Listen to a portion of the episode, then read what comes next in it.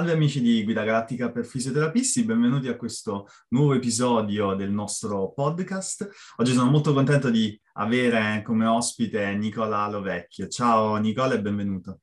Eh, ciao, buongiorno a tutti, grazie per eh, ascoltare anche questa nuova puntata. Grazie, grazie a te Nicola per, per, essere, per essere qui con noi. E, ehm, allora, volevo partire, oggi parleremo con te... Stop, stoppati, che è entrato mio figlio. Scusami. Eh, vuoi andare adesso, fra un quarto d'ora? Non so. Di lì che vai fra... alle nove e mezza vai. Eh. Mettiti lì, mandali il messaggio. Ok, scusami perché devi andare da un amico, siamo, siamo in ufficio. Va bene, vai.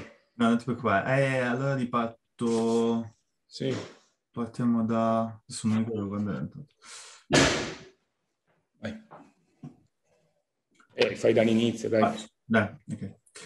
Um, salve a tutti amici di Guida Galattica per Fisioterapisti, benvenuti a questo nuovo episodio del nostro podcast. Oggi sono molto contento di poter avere qui con noi Nicola Lovecchio. Ciao Nicola e benvenuto. Ciao, grazie per l'invito e grazie a tutti i nostri ascoltatori per questa nuova puntata. Grazie Nicola, grazie a te per aver accettato il nostro invito ad essere qui con noi oggi. Eh, Nicola, come al solito, eh, per tutti i nostri ospiti partiamo chiedendo di raccontare qualcosa del loro background, della loro formazione e attività professionale, quindi di, di, presentarsi alla nostra community. Quindi eh, lascio a te la parola per, per, insomma, per la presentazione. Allora, grazie di questo invito e dell'opportunità di raccontare chi sono. Eh, sono Nicola Lovecchio e la mia, la mia formazione inizia studiando a, al, vecchio, al vecchio ISEF a Milano, durante il quale ho approfondito diversi, diversi studi, mi sono di volta in volta appassionato a diverse tematiche, finendo per fare una tesi in quell'ambito chiamato ginnastica correttiva e al tempo feci già una tesi sperimentale sul confronto tra eh, l'uso dell'elettrostimolazione e le macchine isocinetiche nel recupero post-chirurgico nelle lesioni al legamento crociato anteriore. Da qui nacque la mia passione, diciamo, kinesiologica, poi eh, ho lavorato nei, nei grandi club di, di, palestre con i bodybuilder o comunque chi era appassionato di fitness. Ho proseguito i miei studi eh, fa, eh, ottenendo la laurea in scienze motorie nel 2001, ma nel frattempo lavoravo in una casa di riposo a fianco di fisioterapisti per, per proseguire tutto l'iter eh, di recupero de, degli anziani eh, post, post, intervento, post riabilitazione in senso stretto. Io diciamo che come tecnico della mobilizzazione eh, prendevo in carico le, i pazienti ormai autosufficienti per, diciamo, dare, continuare l'iter terapeutico di, e di ripristino delle funzionalità dell'autonomia delle, delle persone. Ho poi completato con un dottorato di ricerca che al tempo dura, durò quattro anni eh, all'interno di un istituto di anatomia umana de, della, dell'Università degli Studi di Milano dove mi sono occupato di analisi del movimento, di gate analysis, dove ho incrociato due tipologie di studio, la tipologia proprio prettamente la gate analysis, tipo quindi tutto lo studio del passo, del gradino su persone operate con anche mega protesi e anche l'aspetto, diciamo, della trasposizione di questo nel, sullo sportivo, quindi l'analisi del gesto sportivo. Come c'è un'analisi del gesto del cammino, si può anche quindi trasportare il concetto all'analisi del gesto sportivo. Dopo, dopo di questo ho anche eh, ottenuto la laurea in fisioterapia all'Università degli Studi di Milano Bicocca e quindi ho fuso insieme eh, due binari che viaggiano più o meno parallelo, che a volte si incontrano del, del mondo della diciamo, della preparazione atletica, dell'allenamento, della riatletizzazione e, della, e quello della fisioterapia. Mi attualmente eh, insegno sia i corsi di teoria e metodologia del movimento umano nelle, nei corsi di laurea di scienze motorie e pratico l'attività di fisioterapista, attualmente un po' sospesa all'ospedale di Bergamo, in un progetto che si chiama MOMIC, appunto Movimento Migliora la Cura. Un progetto in, nel reparto di medicina dove si vuole precocizzare eh, la dimissione del paziente, magari diciamo così bombardato di antibiotici, dove non ha particolari affezioni dal punto di vista motorio, ma l'allettamento gliele provocherebbe. Quindi una, una precoce mobilizzazione dei soggetti per poter migliorare appunto la cura. Quindi mi occupo anche di, di formazione, pubblico articoli in italiano o anche eh, di tipo scientifico su riviste impattate riguardanti l'analisi del movimento, lo studio del movimento, sia di anziani, protesizzati, bambini, insomma, ci si diverte un po'. Certo, e infatti diciamo, il tema principale del, dell'intervista di oggi è proprio quello del, dell'attività fisica e del, e del movimento. E, e, quindi vorrei partire proprio da, da questo, chiedendoti perché nonostante eh, ci sia così tanta letteratura, sia così noto a tutti quanto sia importante eh, essere attivi, avere uno stile di vita sano, fare attività fisica, nonostante questo i dati ci dicono che invece l'obesità è in aumento, che le malattie legate a uno stile di vita sedentario sono, sono in aumento. E quindi ti volevo chiedere, secondo te questo è un trend che si andrà ad invertire nel, nel futuro e soprattutto da un punto di vista pratico, secondo te noi come fisioterapisti che cosa possiamo fare nel nostro piccolo per, eh, per, per aiutare insomma ad invertire questo trend? Allora, ehm, innanzitutto vorrei dare una, una piccola specificazione. È vero che ehm, troviamo molta letteratura che dice che, ehm, insomma, che i nostri ragazzi sono meno performanti rispetto a quelli di 20-30 anni fa. Eh, però questo è anche un po' una moda, un modo di pensare. Eh, ultimamente in letteratura ci sono moltissimi lavori che vengono chiamati temporal trend, eh, io ne ho già pubblicato uno e attualmente mi sto preparando con un americano a fare un altro lavoro sugli ultimi 30 anni, quantomeno su ragazzi della Lombardia, di sud di Milano, che in realtà questo declino della physical fitness, cioè diciamo dell'efficienza fisica di base, eh, non stiamo parlando di ragazzi che fanno atletica, che sono allenati, diciamo il sedentario medio, non è così vero che la performance stia calando e, e soprattutto bisogna incastrare questi concetti all'interno di una visione più ampia. Vi faccio un esempio.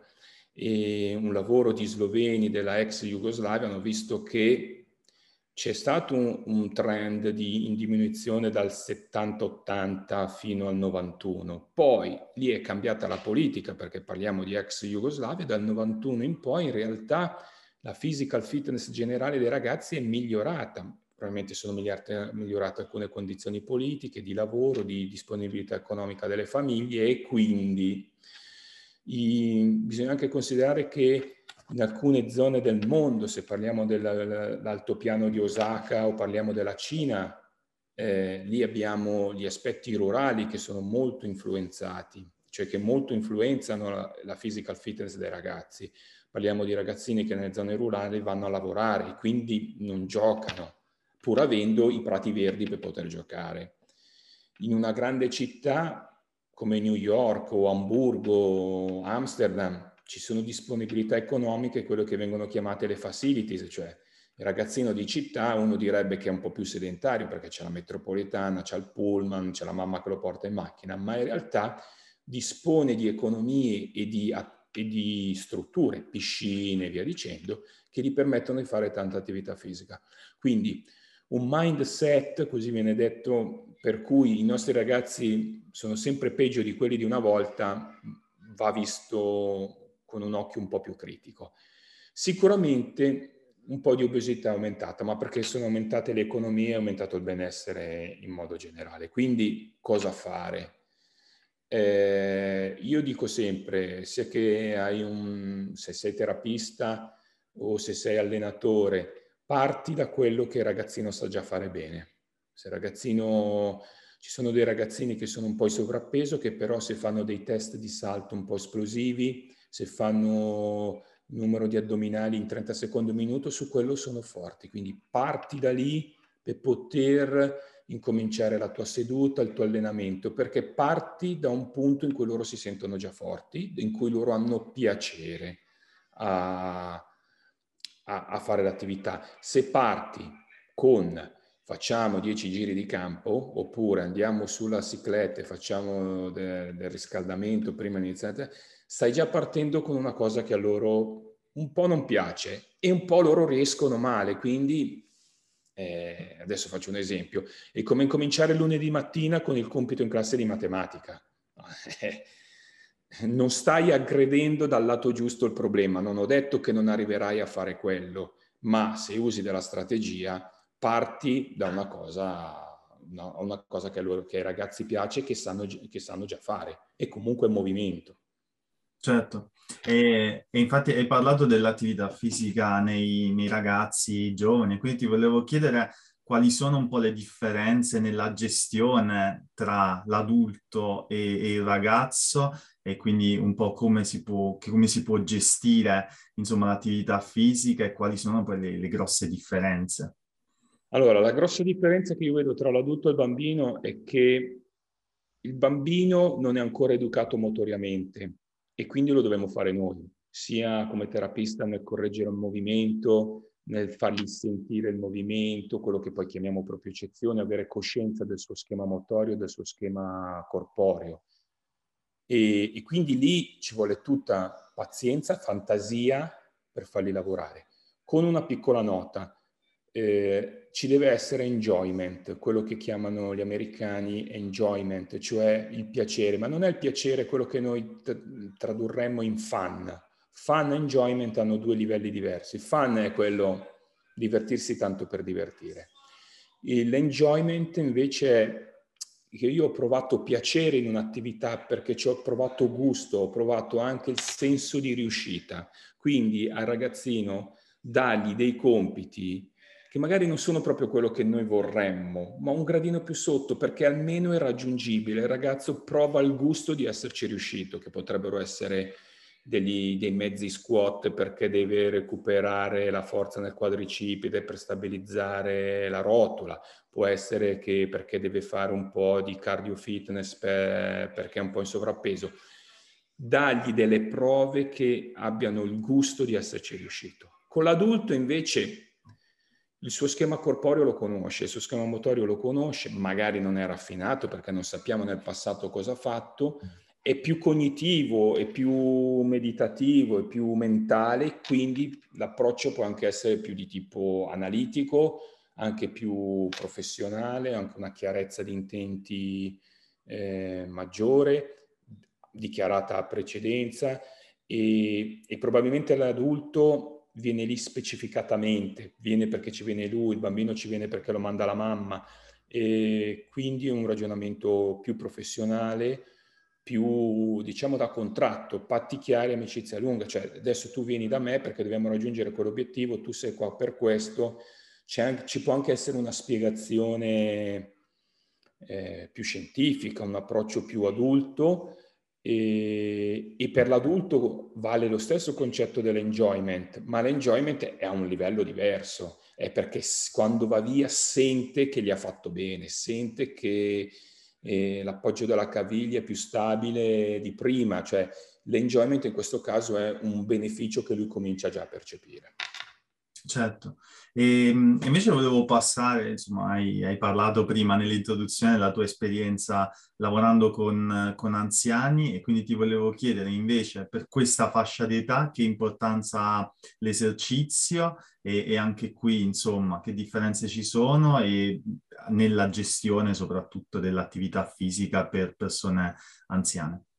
Io per, prima del lockdown eh, ero arrivato al diciottesimo anno di fila con, di attività per gli anziani e, mm, cosa dire, loro se seguiamo dei gruppi, loro sono un po' ripetitivi nel senso che sono affezionati alla persona. Questo dobbiamo tenere, tenerne conto. Una volta che si trovano bene con il tecnico, l'istruttore, il fisioterapista, e sono molto affezionati a, a, diciamo, questo aspetto di routine. Da non confondere col, con una cosa che fino a un po' di tempo fa veniva un po' detta, che loro sono affezionati alla routine per cui alle, i colleghi facevano sempre lo stesso esercizio. Invece no, questo no. Eh, ormai l'anziano di adesso eh, gli piace variare, gli piace anche chiedere, anche lui col telefonino va, guarda internet, dice ah ma ho visto questo esercizio, mi hanno detto che c'è il fisio Pilates, mi hanno detto che c'è la Swiss Ball, per cui non è da prendere sotto gamma per dire tanto, vabbè, sono, vengono, tappano un'ora della loro giornata, sono in pensione, anche lì ci vuole un approccio professionale. Sicuramente carichi adeguati, attenzione, carichi molto adeguato, considerare cosa fanno loro i pensionati, perché abbiamo i pensionati che curano tutto il pomeriggio dei nipoti. E io avevo delle persone che curavano i nipoti, per cui arrivavano alle 5 e mezza, 6 in palestra, che erano ciacotti, oppure vengono la mattina, ma poi loro hanno in testa che devono andare a fare la spesa, al mercato, i nipoti che arriveranno dopo scuola ricordarsi questa cosa. E io come strategia uh, esercitazioni molto legate al daily living, alle attività della loro vita quotidiana, quindi esercizi con piccoli manubri, con anche delle bottiglie d'acqua, riaprire il tappo della bottiglia, cioè quello che chiameremo anche la terapia occupazionale, un, un, anche una, una rivisitazione delle esercitazioni che copino il daily living eh, so, questo affascina molto e secondo me è una strategia interessante per l'anziano. Sì, sì, e, ehm, e, infatti insomma proprio questo concetto si lega, si lega alla prossima domanda, perché in realtà eh, una delle, delle, sfide grosse è quella di, pre, quella di prescrivere l'esercizio in maniera adeguata, in maniera precisa. Quindi ti volevo chiedere di parlarci di questo argomento e soprattutto di darci qualche consiglio ai fisioterapisti per superare quel famoso schema del 3x10 che sembra eh, andare bene un po' per tutti.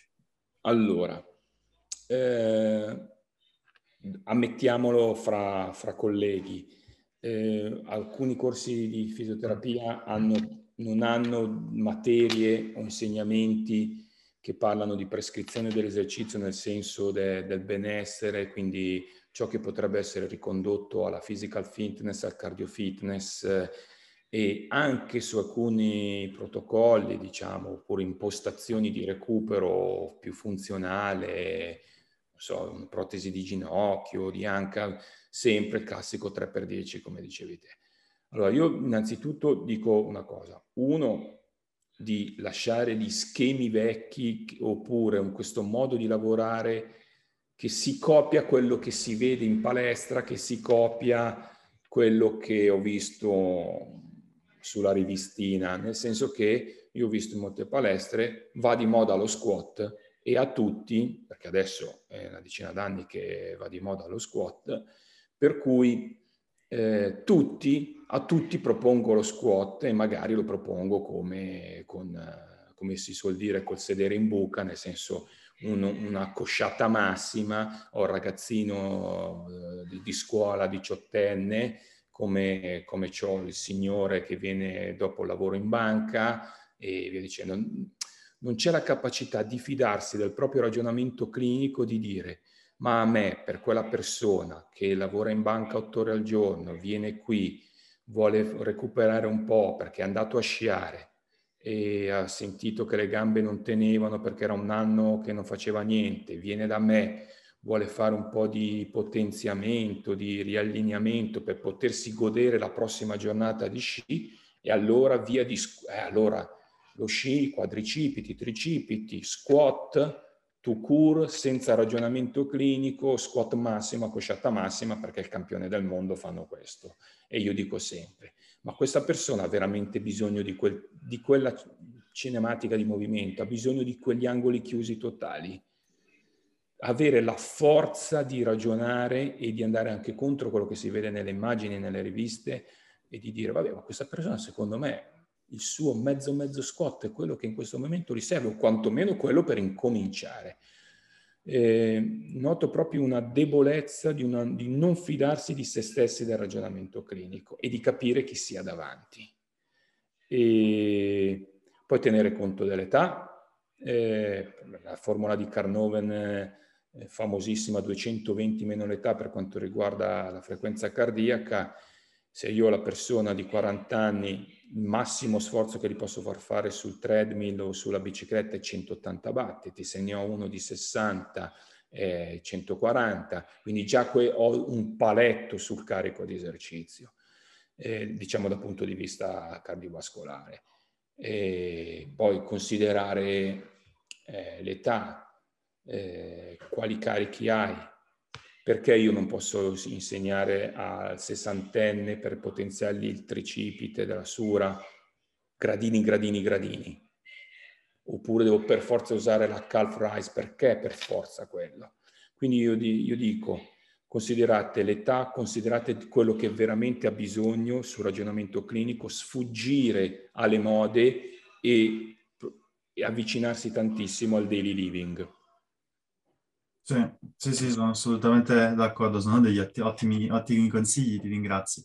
E, um, volevo passare invece um, adesso a un altro tema che è quello della, dell'analisi del, del, movimento. E ti volevo chiedere, uscendo un po' da quello che l'aspetto del, del, laboratorio e dei test che possono essere fatti in laboratorio. Secondo te che ruolo ha l'analisi del movimento, magari nello studio e soprattutto che consigli daresti su come fare una buona analisi anche senza avere a disposizione una grossa, grossa tecnologia? Allora, e la tecnologia affascina, ma molte volte è uno specchio per allodole oppure mh, toglie di vista il, lo scopo principale. Allora, una strumentazione, una tecnologia è semplicemente una lente di ingrandimento. Ti aiuta a vedere meglio quello che tu vedi già. Quindi questo, secondo me bisogna partire da questo. Eh, è una lente di ingrandimento che ti aiuta a vedere meglio un, una differenza di gradi di movimento nel ginocchio oppure di un appoggio più lungo su, sulla fase di, di, di, supporto di una gamba mentre l'altra fa lo swing, per esempio, ti, ti può dare il tempo per così sei più preciso. Però è quello che ti aiuta già a vedere, quello, a vedere meglio quello che già tu vedi o stai notando, stai ipotizzando ci sono le telecamere, adesso ci sono dei, dei software che anche col cellulare, l'iPad, puoi eh, vision, fare un filmato e hai tutta la griglia metrica e puoi vedere già la velocità del passo, tracciare tu degli, degli stick per, sui segmenti per vedere un po' di cinematica vedere proprio gli angoli di movimento, ci sono gli accelerometri che posizioni sugli atti, quindi ti danno anche la velocità di esecuzione, gli angoli di chiusura, hai i contapassi, hai le pedane, adesso prima le pedane erano inaccessibili, adesso la può avere anche il singolo professionista. Allora, secondo me sono da tenere in conto semplicemente con questo scopo che sono una lente di grandimento. Seconda cosa, di eh, quantomeno riferirsi a dati normativi che ci sono in letteratura, ma per età, però sempre con questa capacità di, di avere il proprio ragionamento clinico, perché se io ho la signora casalinga che ha fatto la, la collaboratrice domestica per 30 anni, ha pulito vetri dappertutto, e io vedo che la spalla destra arriva a 170 gradi e la sinistra arriva a 165, ma la kinesiologia mi dice che devono arrivare a 180, probabilmente sto sbagliando io, nel senso che eh, per quella signora dopo 30 anni di pulizia di, di, di vetri non ha un vero dolore, è, fisiolo- è diventato fisiologico il suo 170 e l'altro 165 e io dico, di cosa stiamo parlando? Di 5 gradi? Il nostro occhio a occhio nudo ne, ne riconosce due e mezzo, per cui dico, ho uno strumento che mi arriva anche a determinare il millimetro, ma quel millimetro nella vita mi cambia, per quella persona li cambia, devo forzare per forza, oppure in questo caso, nell'esempio che ho fatto, cerco sicuramente un miglioramento, un adattamento, un equilibrio, una, in, in termini un'ecologia articolare di tutta la persona, ma senza forzare con l'accanimento terapeutico perché lo strumento mi sta dicendo che ho 5 gradi di differenza e probabilmente anche un diciottenne eh, perfetto a qualche grado di differenza tra lato destro e lato sinistro. Per cui fidarsi sempre degli studi della kinesiologia e, e applicarla alla persona che ho davanti. Poi lo strumento mi aiuta a perfezionare, a darmi, a darmi, a darmi sicurezza su quello che ho ipotizzato. Poi ovviamente, e poi allora però a questo punto dico anche, se l'ho usato all'inizio, poi ho fatto un ciclo terapeutico, dopo lo uso di nuovo anche alla fine, perché se lo uso solo all'inizio per avere il numero, per fare scena, per incantare il mio paziente, perché ho lo strumento ma poi non gli do riscontro, eh, da un punto di vista scientifico ma anche da un punto di vista professionale sto mancando da qualche parte. In altre categorie, in altri, altri, altri tipi di lavoro lo fanno, faccio il test, l'elettrauto ti fa il test prima perché hai un difetto che non va nei tergicristallo, metti a posto, poi rifà il te- col tester, rifà il test e vede che adesso la corrente gira più tutto, il tergicristallo va. Tu come cliente vuoi questa cosa, vedere il prima e il dopo. Allora a questo punto usiamolo anche, usiamolo anche noi. Però sempre partiamo dal nostro ragionamento clinico, dalla kinesiologia, che è quella, quella che è la, diciamo, la verità di come funziona il nostro corpo. Certo. Assolutamente. E, um, ultima domanda che insomma esce un po' dall'aspetto così pratico dai tanti consigli che ci hai dato durante questo, questo episodio ed è un po' un, più una riflessione generale partendo insomma dalla tua esperienza nel mondo dell'università e della formazione.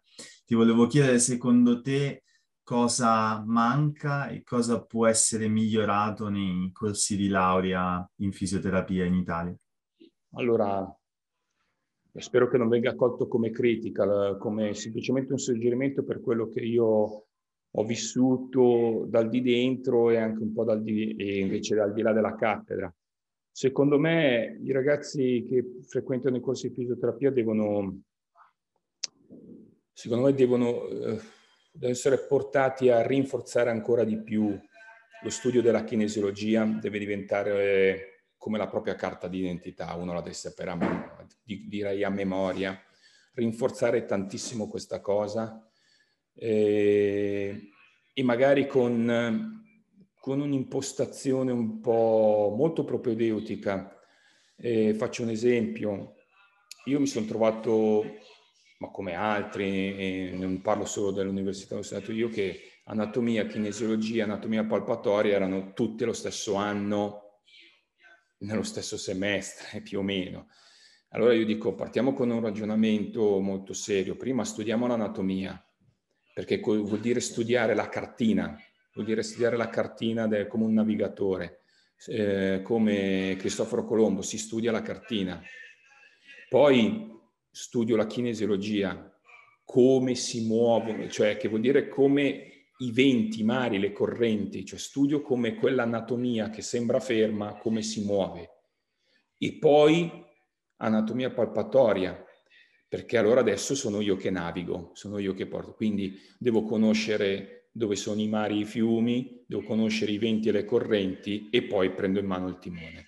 Allora, secondo me questa diventa una formazione molto forte, molto robusta per un ragazzo, puntando tantissimo su come funziona il corpo umano ed essere quindi costruire nel tempo un ragionamento clinico molto forte, non farsi poi travolgere da, da questa sensazione che appena laureato poi dopo dice eh, ma mi manca qualcosa, non ho gli strumenti, devo andare a fare il corso di quello, il corso di quell'altro, il corso di quell'altro, il corso di quell'altro. Ma il corso di quello, di quell'altro e quell'altro alla fine si basano sempre su come funziona il corpo umano, l'anatomia e come funziona la fisiologia. Sono punti di vista diversi, ma sono sempre basati su dei meccanismi kinesiologici. E se io conosco la, kinesiologi- la, la, la kinesiologia, me lo invento io il metodo. nel senso, e anzi, posso imparare a prendere una cosa di un elemento, di una, di una scuola di pensiero, un pezzo di un altro, un pezzo di un altro, perché per il mio paziente credo che funzionino. Molto spesso invece uno si sente debole sul ragionamento clinico, si sente disarmato di strumenti per, e quindi fa un altro corso, fa un corso di XX e poi a tutti i pazienti tu cur, eh, dato che ha in mano quello, applica quelle tecniche lì, cioè applica quel ragionamento clinico lì e questo diventa secondo me riduttivo. Quindi secondo me eh, rinforzare, rendere forti i ragazzi sul ragionamento clinico. E per, per, e si devono sentire forti quando, quando escono, che si laureano. Non devono sentire questa paura di non avere gli strumenti, le frecce al loro arco, perché le frecce al loro arco è sapere come funziona il corpo umano con, e studiare di volta in volta l'affezione, la malattia, la patologia per capire quella patologia quale meccanismo rompe di una kinesiologia o di una fisiologia. E quindi è facile. Cioè, se io una, faccio questo esempio, perché mi è capitato recentemente, poi non vi tedio più. Se arriva una persona che ha una cervicalgia tra pezzi molto contratti, via dicendo, eh, adesso è molto semplice, se c'è una contrattura, c'è una contrattura, quel muscolo ha lavorato male, ha lavorato troppo. La, la tecnica, cioè l'operazione è stretching, rilassamento e probabilmente del massaggio. Devo andare contro ciò che ha creato quel problema. Se so cos'è una contrattura e so come lavora quel muscolo, agisco. Mentre io ho sentito proprio dicendo, eh, ma secondo te va bene se li faccio fare questi esercizi di potenziamento, di muscolazione, poi ognuno usa il suo termine, per i trapezi, il flessore lungo e lo splenio. Cioè, dico, ma scusami, ma probabilmente questa persona ha una contrattura perché ha lavorato troppo, tu continui a farlo lavorare troppo, hai la forza e il coraggio di dire aspettiamo un attimo, i primi tre giorni il lavoro è tutto verso un'altra direzione. Poi lo rieducherò lo rie- a usare bene il suo collo e quella muscolatura. Io noto che questo coraggio a volte manca. Perfetto. Ti ringrazio Nicola, è stato, stato, molto interessante, hai dato tanti consigli pratici, che era poi un po' l'obiettivo quello di, di, di oggi, di, di, essere, insomma, di informare, di aiutare i nostri colleghi nella, a migliorarsi e a migliorarsi come, come, professionisti. Quindi ti ringrazio ancora per aver partecipato. E grazie a tutti voi per essere stati con noi e ci rivediamo al prossimo episodio di guida, del podcast di Guida Galattica per Fisioterapisti. Grazie a tutti, a presto. Arrivederci.